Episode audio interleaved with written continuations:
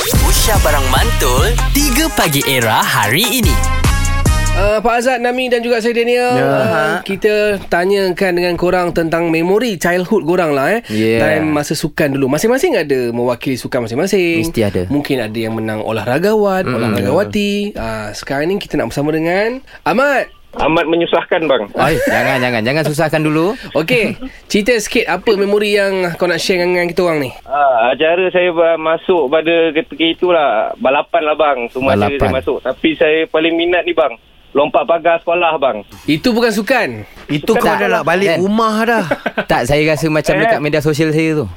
ha, tanya acara sukan dia pergi jawab dalam lompat pagar sekolah. Ah, Lain dia tanya, lain jawapannya Bukan bang lompat ah, ni lompat pagar. Cara lompat pagar. Ah, cara Ah, lompat pagar. Lompat pagar, okey Ah, so bakat saya dikesan bila saya berjaya melompat pagar sekolah tu bang. Baru masuk acara lompat pagar tu bang. Kiranya kau mesti kena takat dengan cikgu disiplin kan. Eh, tak tak bukan kena tangan cikgu disiplin. Habis tu? Takap dengan Pak Gad. Kenapa kau lompat pagar sekolah ni? Pagar se- sekolah lain boleh lompat kan? Oh, Kenapa pagar dia kau pun jadi lompat sukan Pak Ah.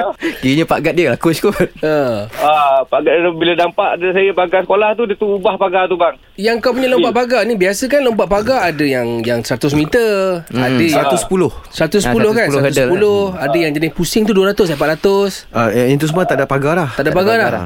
Okey, engkau punya ni Saya- macam mana ni? Saya lompat pagar 110 bang. Yang ada 110. tiga step tu baru lompat. Oh. Faham, faham. Kau menang tak? Ah, tapi, tapi saya sebab saya lompat tu saya pakai lima step, saya enam bulan sekali ya bang. 5 step. Kau ambil banyak sangat step. Ah, lima step. Sampai pagar last kali saya bawa sebab alang-alang enam bulan saya bawa pagar tu nah coach. Nah cikgu.